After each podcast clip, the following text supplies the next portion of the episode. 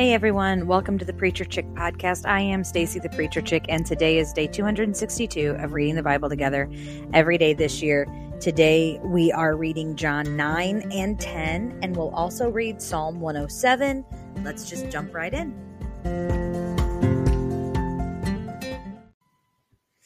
As he was passing by, he saw a man blind from birth.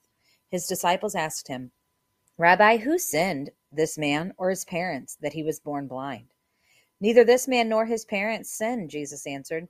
This came about so that God's work might God's works might be displayed in him. We must do the works of him who sent me while it is day. Night is coming when no one can work. As long as I am in the world, I am the light of the world. I think that this is one of those things that um we in our human nature want to have um, an explanation for everything. Um, and so, well, somebody did something wrong, or that wouldn't be that way. And the reality is that um, ailments of any kind blindness, deafness, um, disabilities, sicknesses, diseases exist because sin does exist in the world, but it's not necessarily a direct reflection of personal sin. So, um, anyway, let's get busy doing the work, right? That's what Jesus is saying. After he said these things, he spit on the ground. There he goes, spitting again.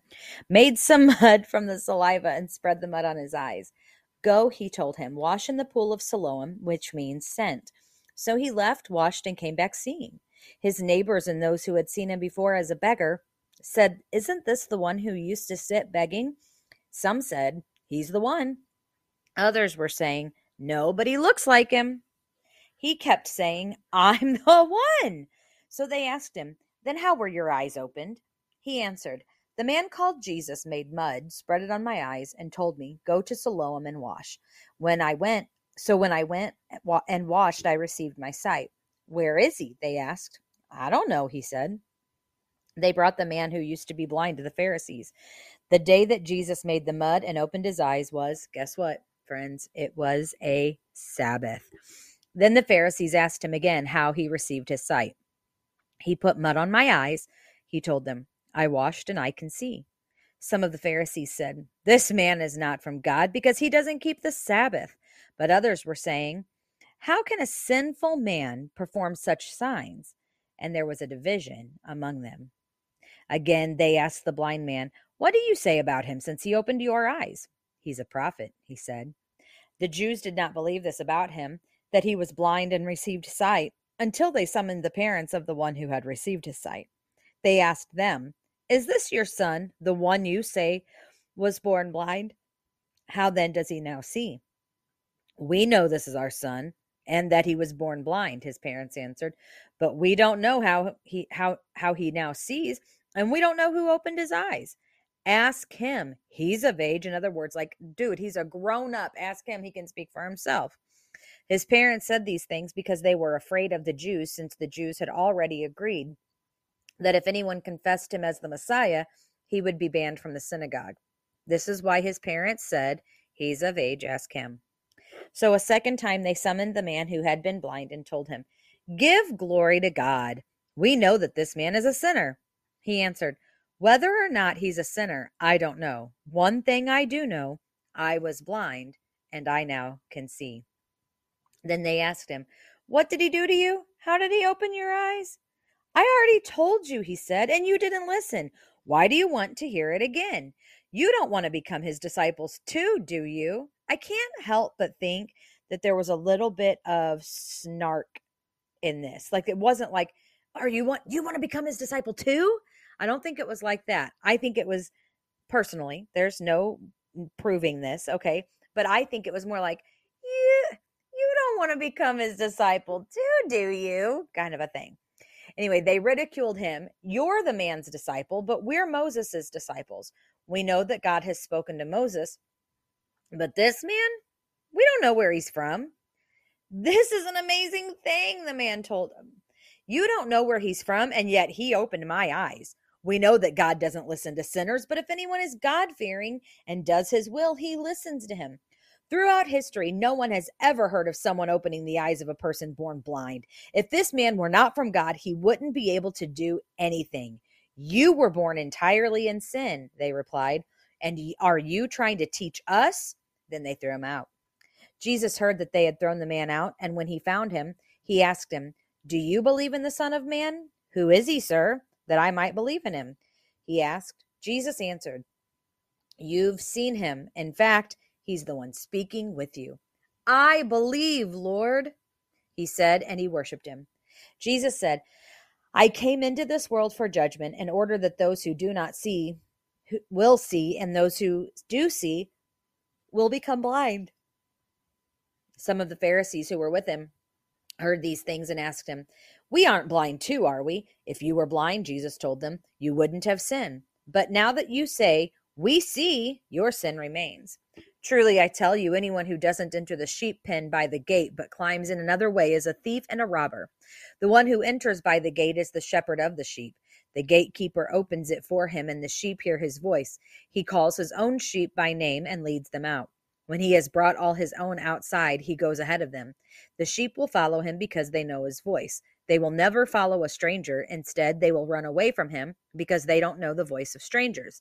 Jesus gave them this figure of speech, but they did not understand what he was telling them. Jesus said again, Truly I tell you, I am the gate for the sheep. All who came before me are thieves and robbers, but the sheep did not listen to them. I am the gate. If anyone enters by me, he will be saved and will come in and go out and find pasture. A thief comes only to steal and kill and destroy. I have come so that they may have life and have it in abundance. I am the good shepherd. The good shepherd lays down his life for the sheep. The hired hand, since he is not uh, since he is not the shepherd and doesn't own the sheep, leaves them and runs away when he sees a wolf coming. The wolf then snatches and scatters them. This happens because he's a hired hand and doesn't care about the sheep.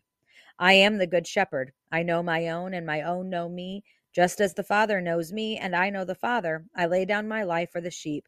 But I have other sheep that are not from this sheep pen. I must bring them also, and they will listen to my voice. Then there will be one flock, one shepherd. This is why the Father loves me, because I lay down my life so that I may take it up again. No one takes it from me, but I lay it down on my own. I have the right to lay it down, and I have the right to take it up again. I have received this command from my Father. Again, the Jews were divided because of these words. Many of them were saying, He has a demon and he's crazy. Why do you listen to him? Others were saying, These aren't the words of someone who is demon possessed. Can a demon open the eyes of the blind? Okay, so sheep pen, all this and this. Look, Jesus came for the whole world. So while he came to the Jews, he came for everyone. Um, and the reality is, the Jews, generally speaking, have rejected him as the Messiah, but the door is open for anyone Jew, or Gentile, as scripture puts it, or non Jew. Um, those of us who are not um, parts of the descendants of Abraham and Isaac and Jacob. But he came for all. Um, then the festival of dedication took place in Jerusalem, and it was winter. Jesus was walking in the temple in Solomon's colonnade. The Jews surrounded him and asked, How long are you going to keep us in suspense? If you're the Messiah, tell us plainly. I did tell you, and you don't believe. Jesus answered them. The works that I do in my Father's name testify about me, but you don't believe me because you are not of my sheep. My sheep hear my voice, I know them, and they follow me. I give them eternal life, and they will never perish. No one will snatch them out of my hand. A lot of people like to use that verse um, or this this as a group of verses to speak to um, the theology that um, once saved, always saved. But just because someone can't be snatched from the hand of God doesn't mean that someone can't walk away from the hand of God. So I think that's important. It says, My Father who has given them to me is greater than all. No one is able to snatch them out of the Father's hand. I and the Father are one. Your faith can't be stolen by anyone else or taken away by anyone else, but you can let it go. You can turn away from it. Um, again, the Jews picked up rocks to stone him. Jesus replied, I've shown you many good works from the from the Father, for which of these works are you stoning me? We aren't stoning you for a good work, the Jews answered, but for blasphemy, because you, being a man, make yourself God. Jesus answered them, Isn't it written in your law, I said you are gods? If he called those whom the word of God came to came to gods, and the scripture cannot be broken, Do you say you are blaspheming to the one the Father set apart and sent into the world because I said I'm the Son of God? If I'm not doing my Father's work, don't believe me.